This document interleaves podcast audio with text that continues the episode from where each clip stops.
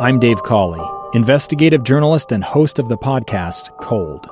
Don't miss Cold's new season 3, where I look into the unsolved disappearance of Sheree Warren, a woman last seen leaving her job at a Salt Lake City office in 1985.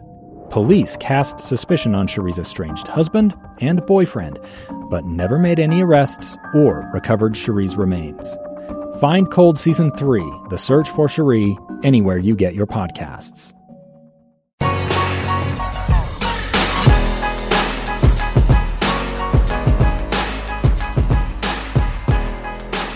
Welcome in to It's Utah's World. Tom Hackett Steve Bartle.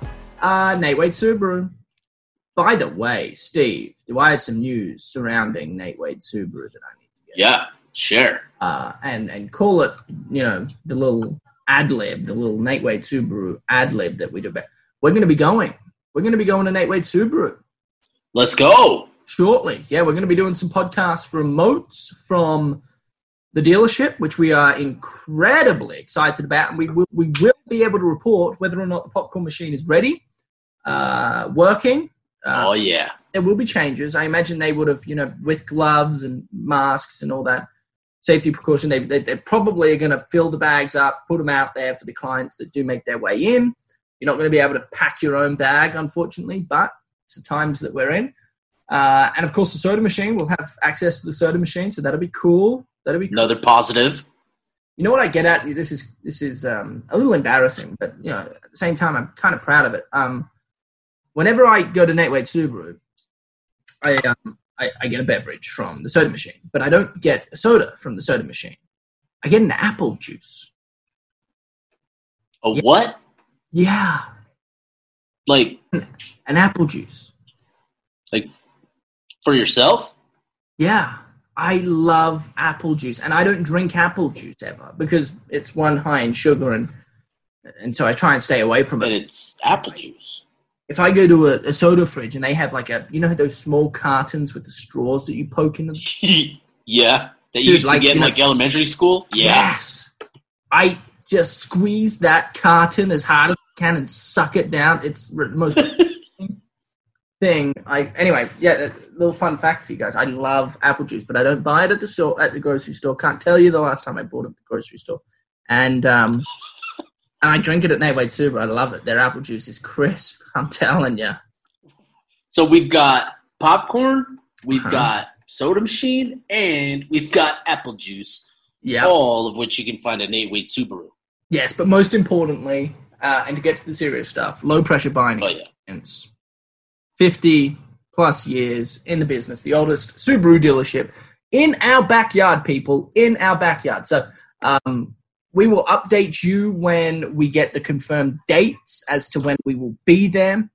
You will be required to wear masks. I don't care if Nate Wade Subaru doesn't have a mask regulation. Um, you and I will have a mask regulation. Yeah. see us, we will demand and order you to be wearing a mask. And we hope uh, we don't. We hope, obviously, we don't lose too many listeners because of that. But it's for your safety. It's for Steve and I's and my safety, and for the general public. It's uh, speaking of which, by the way, my wife got tested this week. Now, don't worry, she was for the most part asymptomatic. She had just a Oh. Sore throat and a headache, and she said, "You know what? Out of an abundance of caution, I better go get tested because you know what? Better to be safe than sorry." And uh, the good news is she's negative, but um, she told me all about the experience, um, which is which is it's not as bad as what some people say.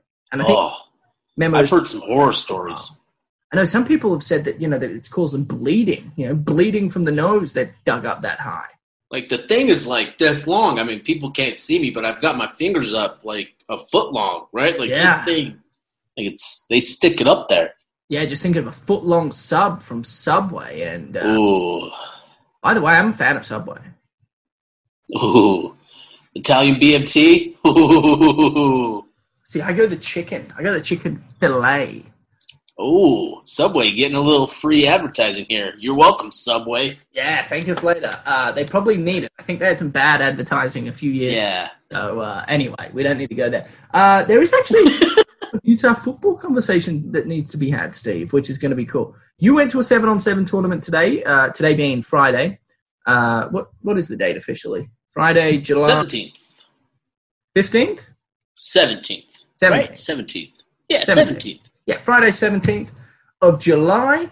Uh, you went to a seven on seven tournament. There is a re- there is a, a new prospect, I guess, in the transfer portal out of the University of Arizona that's sparking some interest. Uh, he's a linebacker. Utah needs linebacking help. We can touch base on Tony Fields and uh, discuss whether or not we think he's an option for the Utah football coaching and recruiting staff to go after and I've heard, uh, and I should have called you about this because I heard this yesterday on, on Thursday. I was informed that the there's going to be a new Utah football schedule that'll be released. Uh, so um, so Utah, and you might have already heard this. We haven't chatted about it, Steve. I don't know where you're at, but you probably already know. Uh, you know more than I do, but.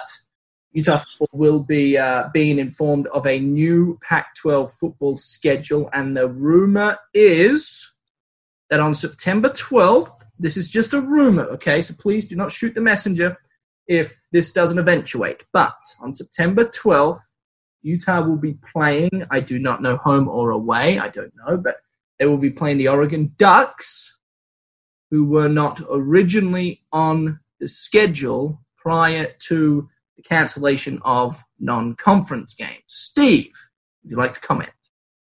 Yeah, I think this is something that, that we reported at Ute Zone, and and what I was told, and I didn't share this with you either, Tom, and and I apologize from one co-host to another here. Both Uh, at fault. so what I was told is that uh, it will be Oregon coming to Utah to Ooh. play the Utes at Rice Eccles Stadium September 12th. What's interesting is I think this means that we'll see a, a completely revamped schedule because what it, what it means for Utah is they now have I think five home games and five away games, which you know that's an ideal schedule, right? Like perfectly balanced home and away. Uh, however, for Oregon, it means they have six road games and four uh, home games. So, uh, kind of a little unfair. Uh, obviously, the Ducks, you know, they've got the talent to, to run the table regardless this season. But I think that will. I think that means that we will see a completely um, revamped schedule, like you like you said, and and I think what we'll see is five games know, home and away for for every program in the Pac-12. I think they'll do a ten game schedule, and and I think that's kind of what we expect. And again, don't shoot the messengers here. We just share what we have been informed. Things can change as they tend to uh, in this business, especially in this COVID nineteen era that we're in. Things can change from day to day, from week to week. So uh, what we report, you know, may not be the same. But as of right now, it sounds like Oregon, Utah, September twelfth, Rice Eccles Stadium. Um, and I think the Pac-12 has made a comment that things schedules should be finalized on, on or around July 31st. So we should get schedule news by then, and and everything should be finalized at that point. Yeah, I heard yesterday that, that Utah was expecting news either yesterday, Thursday, or today, Friday. That hasn't eventuated. So, so hopefully next week, um, or at, at the latest, the thirty first. Hey, if we could backtrack just a minute, and I, I do apologize. I, uh, I haven't done as much homework as I probably would have liked to have done by now when it comes to just Utah football opponents. Now, in, in my defense, uh, Oregon were not on the original um, opponent list, but the Yeah. narrative surrounding Oregon and, and the influx of talent that they have on their roster. And I'm curious, Steve, I'd love to get your perspective if, if you, I imagine you know more about the Ducks, certainly than I do. You know, they're, they're the most important position on the football field is the quarterback position. They are losing top 10 NFL first round caliber talent in Justin Herbert. Who will replace Herbert? And, and what makes people throughout the entire country, for that matter, believe that the Ducks are a perennial powerhouse in 2020? So, what you're looking at with the Ducks is that you know they're returning a lot of talent on the defensive side of the ball, similarly to what Utah had last year on defense, where you know they returned basically every starter. That's kind of what you're looking at with the Ducks this year. They've got a, a tremendous secondary that you know they've got five, six, seven deep. Um, in terms of guys that they'll rotate through in the secondary. So a lot of versatility in the secondary. They've also upped the talent along that defensive line, and I think you know, unfortunately, we saw um, that talent firsthand in that Pac-12 championship game with Kayvon Thibodeaux and what he was able to do. He was a true freshman last year, and that's what's scary. Um, you know what he was able to to do from about the midway point of last season on. He really kind of came into his own uh, as a pass rusher. So the, the the Ducks have a strong defense. They're going to be one of the best, one of the top defensive units in the conference. They'll be able to, you know, they generated a lot of turnovers last year, and that's something that they'll look to continue this season. For the Ducks on offense, what you're looking at, obviously, you have to replace uh, the quarterback with Justin Herbert. But I think kind of the, the bigger issue for Oregon is their offensive line. The only player returning is Penei Sewell along that offensive line, and obviously that's a pretty good you know starting point to have your your left tackle be one of the best players in college football, regardless of position. So, um, but at quarterback, what you're looking at, you're looking at Tyler Shough uh, as kind of the odds-on favorite to be to take over for Justin Herbert. Uh, he was part of that 2018 quarterback class that was pretty good. That features uh, that had Trevor Lawrence and Justin Fields Jack Tuttle was a part of that quarterback class. Tyler Shough, he's a six foot four, kind of a slender guy, almost like an Alex Smith. Uh, for Ute fans that have been watching for years and years, so kind of that same mold where he's athletic, but he's really smart, really accurate with the ball. They're kind of looking at him to be the guy to take over post Herbert era. So that's what you're looking at. They return a lot of skill players at running back and receiver and tight end, so they feel confident there. So that's kind of why there's a lot of um, a lot of optimism surrounding the Ducks and their potential this season because they've got basically everything else except for the quarterback. Um, they've recruited a lot of talent uh, along the offensive line, and so despite losing four starters from last year's unit, they still have a lot of talent coming in um, that have been sitting behind those starters. So a lot of optimism for the Ducks. They they look to be the odds-on favorite uh, for the Pac-12 and, and, to be one of the top programs in the country if we have obviously a season.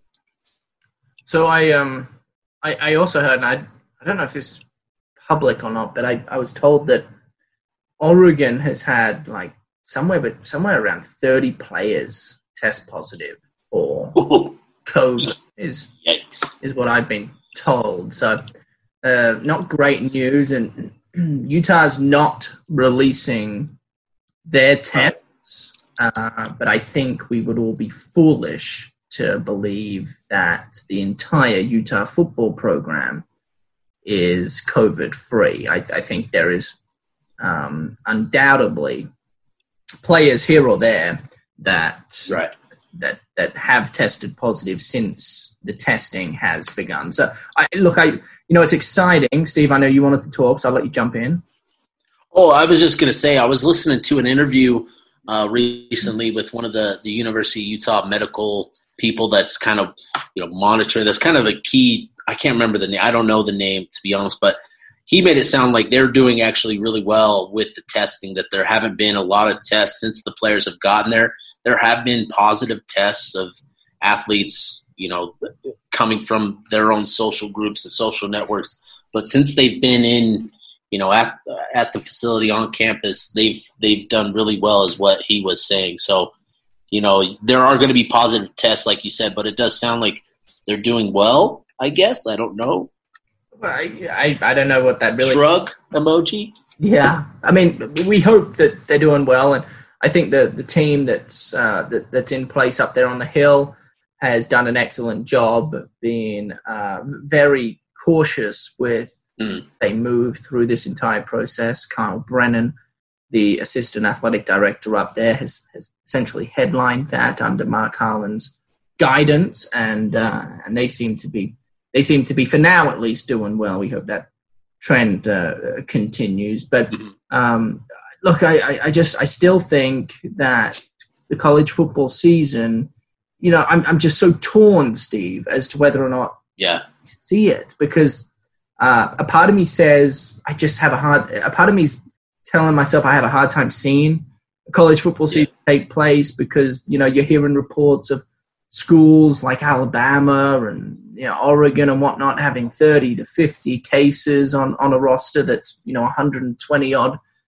people. So that's you know nearly half, just under half the players have tested positive. But at the same time, you think you know this it's all about money. You know, that's what Yeah. this is about. And this is a billion dollar industry. And if there is no college football, you know, how many athletic departments can can stay afloat? You know, how many are gonna suffer long term because of it? You know, just you know, so I, I just if I'm if I have to lean anywhere, I, I just go out and, and put my head on the chopping block and say I think there's going to be a college football season. I just I think they're going to find a way to make it happen. Uh, I, I do think though that one of the key factors, maybe the most important factor in having a college football season, Steve, would be that the the U.S. government, the the the medical agencies out there that are working night and day on trying to create a vaccine, you know, the the, the least that they can do for now is create a test for hopefully for everybody, but specifically for players uh, and or people like the frontline workers that are putting themselves at risk every single day. Create a test that gives a result, an accurate result, result at that, within minutes, right? Because then what you can do is you can say, okay, we're going to all arrive at the stadium. We're going to get there a few minutes before we normally would. We're going to go through testing, and we're all going to find out if you know who who can play and who can't play. And if you test positive, you're you know put in a wrapped up in bubble wrap and get sent back to wherever you know the hotel room or wherever. But if you don't have the virus, you can play. I, I think that's reasonable. If you don't have the virus, you can play. But the problem we stand in right now is testing for a, a lot of these players. Uh, and I know professionally too, Major League Soccer, the NBA, right now going through it in the in the Orlando. Mhm. But you know, it still takes them a, a decent amount of time to get their test results back, if I'm not mistaken. So um, for college football to go forward, I, I'm a firm believer that you know we might not have a vaccine. I think that's pretty evident. Yeah. that We're gonna have a vaccine come September 12th, but if we can create a test that, and maybe they already have them, I, I don't know, I haven't looked into it, but create a test that gives results, accurate results in minutes. I think that goes a long way in ensuring the safety uh, of the players, uh, the coaching staff, and key personnel that are that are on that team bus. So um, Yeah. that's Yeah, just I'm- my two cents. I, no, I'm I'm with you there. I think that would be a great step in securing, you know, uh, providing some sense of safety and protection for, you know, the student athletes that are going to be competing, you know, specifically football. And you know, I was at a camp in earlier today down in Orem, and you know, I'm watching these kids, and it's like, how are you going to be able to protect these kids while they're competing? There's no way you're going to, even with the helmet and even with the face shield. There's no way you're going to be able to protect these players. And that it's the silliest thing I've seen. You know, the NFL has worked with Oakley to create a face shield to look, you are literally it's a contact sport and you're literally shoulder to shoulder breathing on this guy inches away from his face and and the only way that you're going to provide protection uh, from from COVID nineteen is is what you're saying. Instant testing to make sure that players are healthy when they enter the the field, and that they're they're healthy afterwards. That's really the only way you're going to be able to keep these guys safe. Um, I was talking with with uh, a buddy of mine who works in compliance at another university, just not the University of Utah, but uh, he's he's at another program and he's talked about how damaging this is going to be for a lot of universities and programs and athletic departments across the country. Uh, it's scary to think of of what can happen uh, this over the next few months with this. I think Utah's done a, a very good job. They've been they've always been smart with their money, with the revenue that they've generated, and I don't think Utah, the University of Utah specifically, is in much danger of of seeing sports cut. Uh, but I, I, think you're going to see a lot of schools announce that they've cut certain sports just because of how reliant they are on that football revenue. So really scary, and uh, you know, I'm I'm kind of getting that to that point with you, Tom, where it's looking really, really iffy if we're going to have a college football season. Um, you know, I've tried to stay, and, and you have too as well um, you know, we've tried to stay optimistic with with this and and you know hope for the fact that we, because it is so reliant, you know, that that the University of Utah and all these programs are relying on football to generate that revenue that they're they would find a way somehow to uh, to make a season happen. You know, I just I just don't know anymore. I now that we're getting to the nitty gritty of preparing for the college football season, where we're supposed to be you know, preparing for fall camp. It doesn't feel like we're any closer to fall camp than we were four months ago, and it's such a weird feeling um, that it's just it's it still feels like we're at the bottom of a mountain that we have to climb in order to get a college football season. It just it doesn't feel good. It doesn't feel optimistic at this point. And I you know, I don't know how if you're feeling any different than you were a couple months ago, but I'm I'm definitely starting to to worry. Yeah, no, I, I, I get it. The good news, and this is kind of what's keeping me um, optimistic, because I'm sure there are a lot of people that listen to this podcast that are just down in the dumps, uh, potentially contemplating fall without college football. Is um, you know, a couple months ago, Steve, we didn't have any sport. Everything shut. I mean, the world shut down from a sporting standpoint. There was nothing for like you know a solid two months there, and then I think the Taiwan Baseball League came back, and a few others started popping up here and there. And uh, we at least have, you know, we got the PGA Tour right now going on. We got Major League Soccer. We've got the NBA about to start. It seems and sounds like the NFL's planning on picking up and running. You know where they left off last year and not had. So you know there are sports in North America specifically mm-hmm. uh, are up and running and uh, I think that is what's given me hope that it's not like a couple months ago when there was nothing. How how on earth were we going to find a way to get any sport back? Now we have sport back. So uh, right. college football has learned anything from the the leagues that are back at the minute then you know hopefully they can find a way to make something work but it's a I, I get it's very different college football's very very different than the nfl and you know, the, these student athletes, as they call them, this isn't their full time job. Although it certainly mm-hmm. feels like it when you when you're in the midst of it all. They they do have school uh, that they have to attend, and so there are a few more obligations on their plate than what these professionals uh, are dealing with. They they can just fixate their entire life and time towards whatever they're competing in. But um, that's what gives me hope. Anyway, we we don't need to spend more time going back and forth because I yeah. have the answers and the other, you know, the other thing is, you know, it was just a couple of weeks ago. Maybe maybe it was about a month ago now here in Utah when, you know, we were we were looking really good. You know, we yeah. Just yeah, under 200 cases a day, you know, in the grand mm-hmm. scheme of things, there's three and a half odd million people in the state. That's nothing. You know, we were looking great. And then all of a sudden, you know, as time's crept on by, it's slowly and gradually got gotten worse. And the ICU capacity now is kind of getting to a to a point where it's looking potentially dangerous. And so, you know, it's just who on earth knows what the future holds. But this is what I do know: one day, however however far away that day is, we will get out of this, and there will be a vaccine. And although life may not be uh, like it used to be, it'll certainly feel uh, a lot more normal than it does now. And I think that's all that anybody cares about. So, in the meantime, wear your bloody mask You know, even if you don't want to, because there are people out there that are relying on you to do it. Frontline workers, your grandparents, your parents, whoever it may be, uh, and and college football fans for crying out loud. You know, we want college football. Yeah. That to just wear a mask for college football if that's what it's going to take. Um, hey, you were. Let's get into some recruiting stuff. You were at a seven on seven uh, down in Orem. You mentioned earlier. Who um who was on show?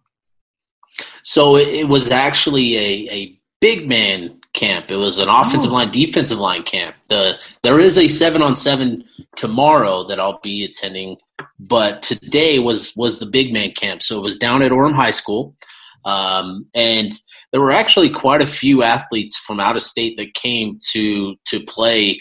Um, some some kids out of California, some kids out of Washington and Hawaii. So kind of a big camp that uh, just was put together. Giant skills. Shout out to Chris Talamaveo, um, former USC offensive lineman, has put this together, and he's kind of built some inroads with a lot of people in the state of Utah. Aaron Amama is a big.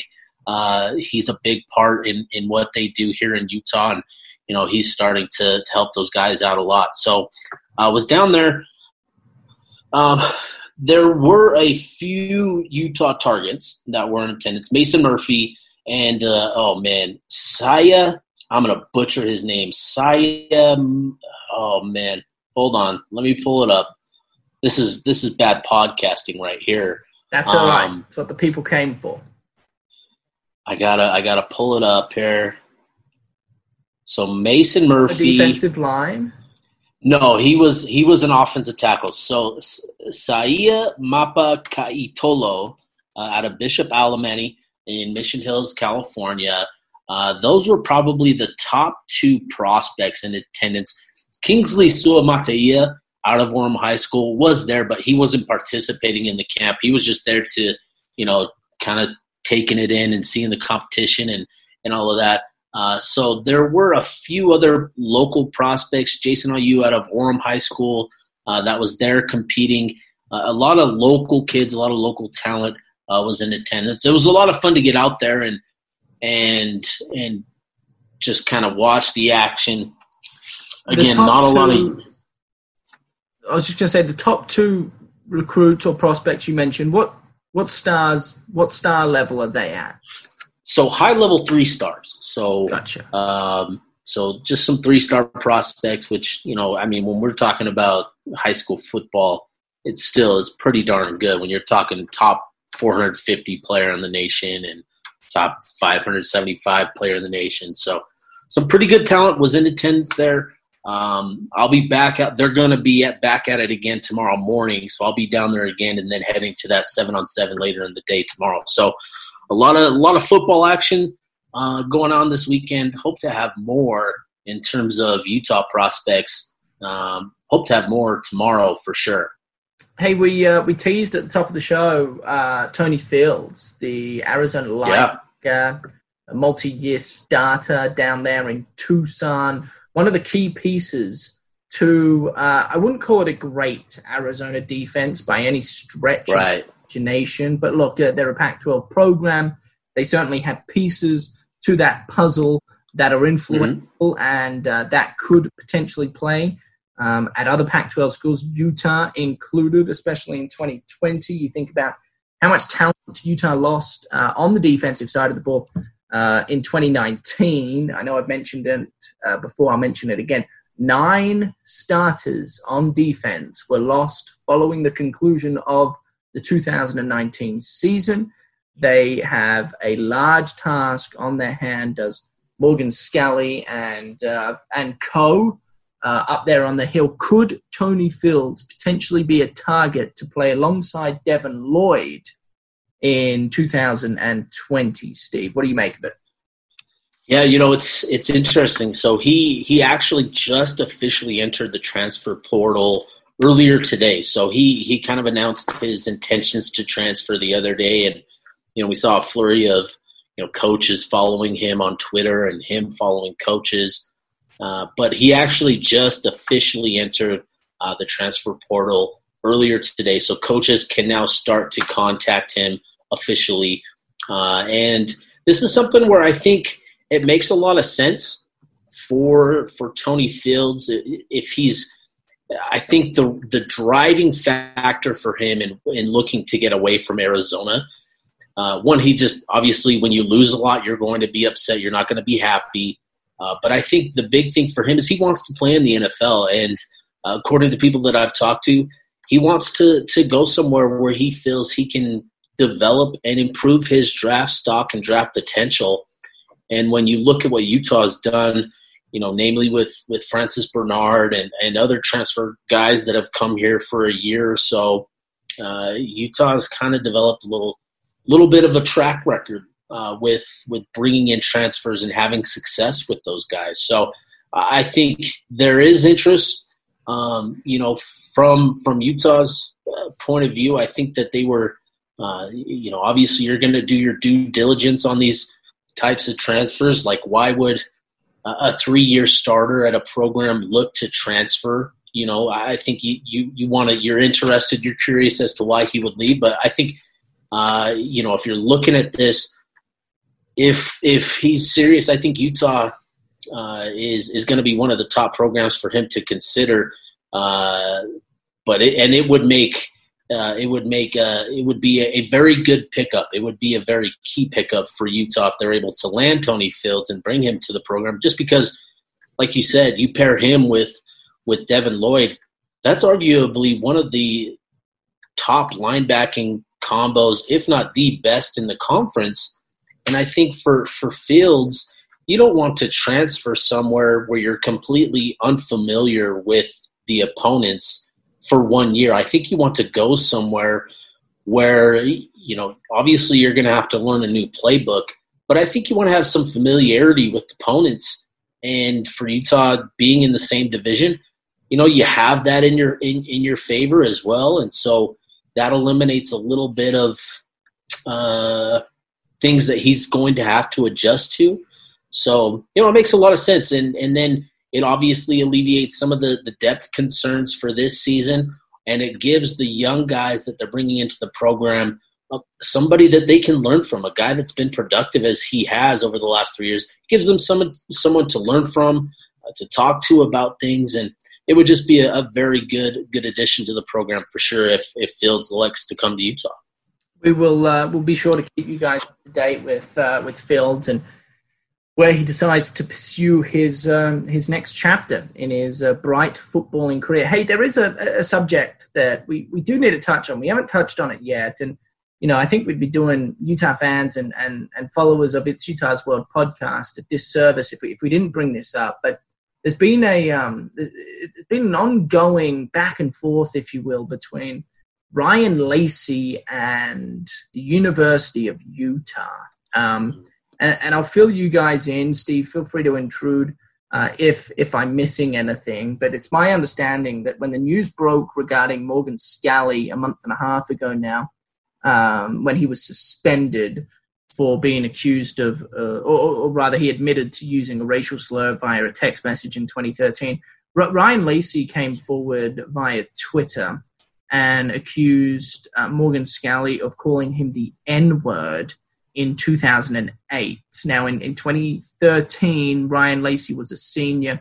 He approached Coach Scalley, Morgan Scalley, about it, and the two exchanged words. And, and by all accounts, um, everything seemed to have settled. But when, when Scalley was accused uh, and admitted, rather, of using a racial slur, uh, a month and a half ago, Lacey decided it, it was time that he stepped forward and request an official apology from Morgan Scalley himself. Now, a fair bit has unfolded since then. Um, uh, Ryan Lacey, of course, if, if you don't remember Ryan Lacey, he was a, an old safety. Uh, coach Morgan Scalley was his uh, position coach, mm-hmm. and uh, he, he, did some nice things while while uh, while a member at, at the University of Utah uh, and on the football team. But since then, Lacey has received death threats. Uh, he has had to take voluntary furlough, if you will, unpaid from his job. I believe he lives in, in Houston,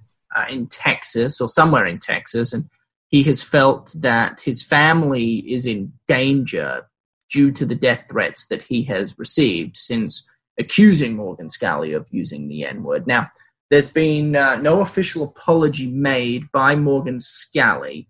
Uh, I'll read you uh, uh the tweet that came out late-ish last night from Ryan Lacey himself, uh, and it's kind of an update on where things are at. Um, he says, uh, I do not support Safety Pride or the University of Utah at all anymore. After speaking to the organization, I'm done. I have had to separate uh, from my job behind threats and lies. As a father, I will teach my son to understand how infectious a racial slur can be. So um, it, it, sounds as though Lacey has been in contact, Steve, with, with somebody up at the University of Utah, and no progress was made regarding uh, the issue. Uh, it's it's certainly an ugly one. Um, I, don't know how the conversation went. It, it, obviously sounds like it didn't go very well, but uh, I guess we, we should probably do some digging uh, and potentially see if Ryan would would jump on the podcast with us just to talk about kind of his experience, what's all going on, and uh, and what he what he hopes happens. Which so I think this is relevant now because forever, you know, prior to last night when he tweeted that he does not support Coach Scalley or the University of Utah, his narrative was that he he he never wanted Morgan Scalley to be fired. And he and he doesn't have any any hatred towards the University of Utah. He he simply was just asking for an apology. Um, now that that's changed. He's now he's come out and said that he doesn't support Morgan Scalley or the university anymore. So uh, obviously something happened. There was a phone call that took place between Lacey and somebody up there on the hill. Go to plan, uh, or at least to, to Lacey's plans, and he has turned his narrative to now be against the university and Morgan Scalley. So just just an update for our listeners that maybe aren't on Twitter that that don't get to to to yeah. see all of this unfold. But um, yeah, you know, I again, I don't have much information, and the information I do have, I it's not for me to share. Um, but if mm-hmm. we see on the podcast, uh, he can tell you his side of the story. Obviously, we could try and get Morgan Scalley, but there's no way he would he would be he would be open to talking about this. I look, I imagine as well. You know, the more I've thought about it, I imagine Morgan Scalley has signed uh, some some lawyer lawyer documents that state he probably can't talk about the matter anyway. Lacey, on the other hand, it seems like he can. So, um, anyway, it's it's ugly. I, I just think yeah. one of the situations that could get really ugly. You know, especially if now, you know, let's just say Lacey has uh, eyewitnesses or people that overheard the the language used by Scalley in 2008 uh, if he decides to go get lawyers himself and and take it to court, I mean, oh my goodness, I, you know, it's. Yeah. I just want look. I, will state, you know, I don't care what eventuates. Honestly, if if if the university ends up having to get rid of Morgan Scalley because of the whole thing, so be it. But as long as whatever is the right thing to do, I think the right thing needs to be done in a situation like this, right? It's man, it's it's a tough situation for sure. It's unfortunate to see this. You never want to see this kind of stuff like this. It's just it's painful. It hurts uh, to see somebody feel this way about a school that you root for, a school that you know you Tom have uh, very close ties to and have been a part of. You know, I'm sure it hurts on a on a different level uh, than than for fans that you know are just in the stands. So uh, it's it's unfortunate, but I think the thing here is, you know, Ute fans just need to continue to show support of Ryan Lacey, um, regardless of, of what what is being said and and and how he feels.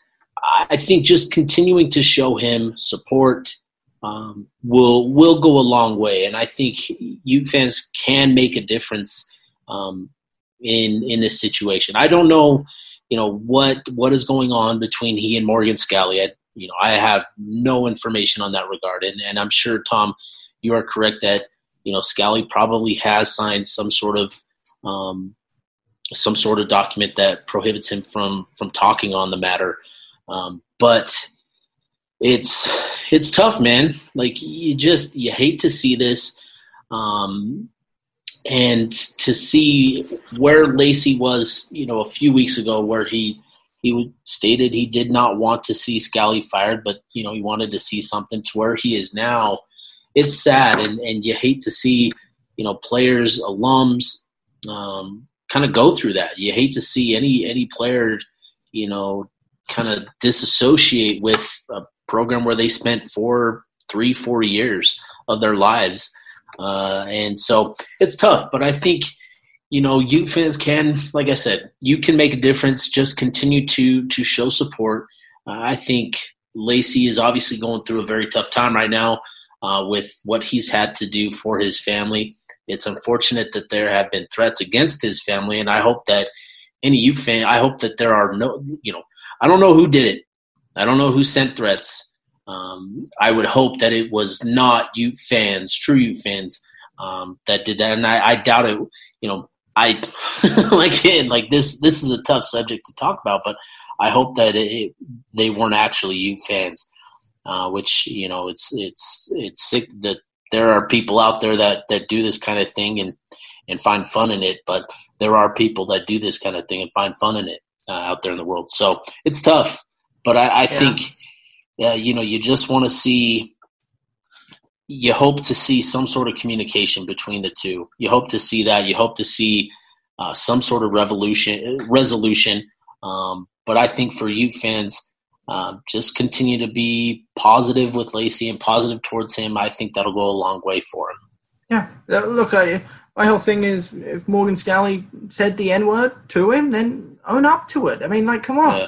be a man and, and, talk to him and apologize and make things right. And if that means you lose your job because of it, then you know what? You, have done the right thing, and that's all that matters. Um, especially in today's day and age. I mean, for the love, you, the least we need is just a little bit of transparency here and there. And I, and I think that's kind of the tough thing is the investigation looked into what Lacey accused, and you know, it, while it didn't, you know, it, it turned up to be you know pretty positive. And, and again you would hope that that the investigation it was done by a third party for a reason.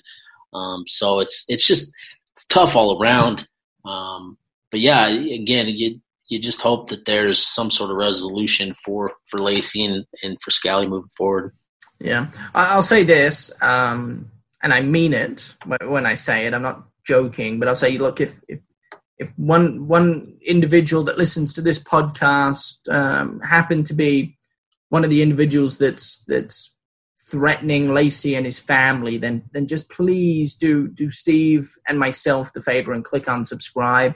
Uh, we do not want you listening to the podcast. Um, we do not appreciate you. You know, just just do us a favor and, and unsubscribe. We do not condone any of that activity. We far from it. We're all about love uh, and trying to just get get each other by. It's why we do the podcast, Steve. It's yep. really the only reason is for avid Utah fans out there to tune in uh, and take their minds off whatever may be bothering them for 30 minutes to an hour once a week. Um, fill them in on the insight that we both have, and talk about you know the hot the hot Utah football subjects of the week. Yep. So, uh, the last thing we need is for uh, listeners of this show to be out there threatening former players um, about, you know, quite frankly, about something they have no idea about. Because right. you and I don't have any idea about it, you know. So there's a pretty good chance that those people that are threatening Lacey, they just have no idea as to what really unfolded. And uh, keep your mouth shut. Uh, but we will not end the podcast on a negative note because it's a Friday, Steve, and Fridays are a good day of the week. My favorite day of the week, I believe, in fact. And uh, and so we will end the podcast wishing everybody a happy weekend. Please stay safe. Please wear a mask. And most importantly, love your loved ones. Hug them harder than you have in the past because there are people around us dying left, right, and center. And uh, boy, it's uh, it's it's a little scary, I think, uh, for lack of better word. But Steve, it's been a pleasure. It is every week. I can't wait to procrastinate for another week. And at about 4.45 on uh, Friday, next Friday. Yep. Wait, next Friday's Pioneer Day. Perfect. So- what a perfect day to not do a podcast. Uh, Yeah, so let's do this Thursday, please. And uh, I'll do my best on, on trying to remember that. But there's a good chance at Same here. 45 Same on. Friday. We uh, Yeah. It's like uh, Steve. Uh, just when I was thinking about making a pizza for, for Friday night dinner, we, we ought to probably record a podcast nonetheless. Uh, much love to you, my friend. Hey, holy cow. Tom, what are you doing? We recorded a golf episode this week. Do yourself Oh, yes, we did. Check out Sportsbeat Channel 5 uh, about 11 o'clock Sunday evening to see Big Phil Mickelson, aka Steve Bartle, hit bombs at the Ogden Golf and Country Club. It was fun. Thanks for being uh, true sport and tagging along on late notice, Steve. Uh, and most importantly, enjoy your, your seven on seven tournament uh, tomorrow. Uh, and again, we'll be back next week with more Utah football information. It's Utah as well. That was a bad out, and I'm just going to click end right now.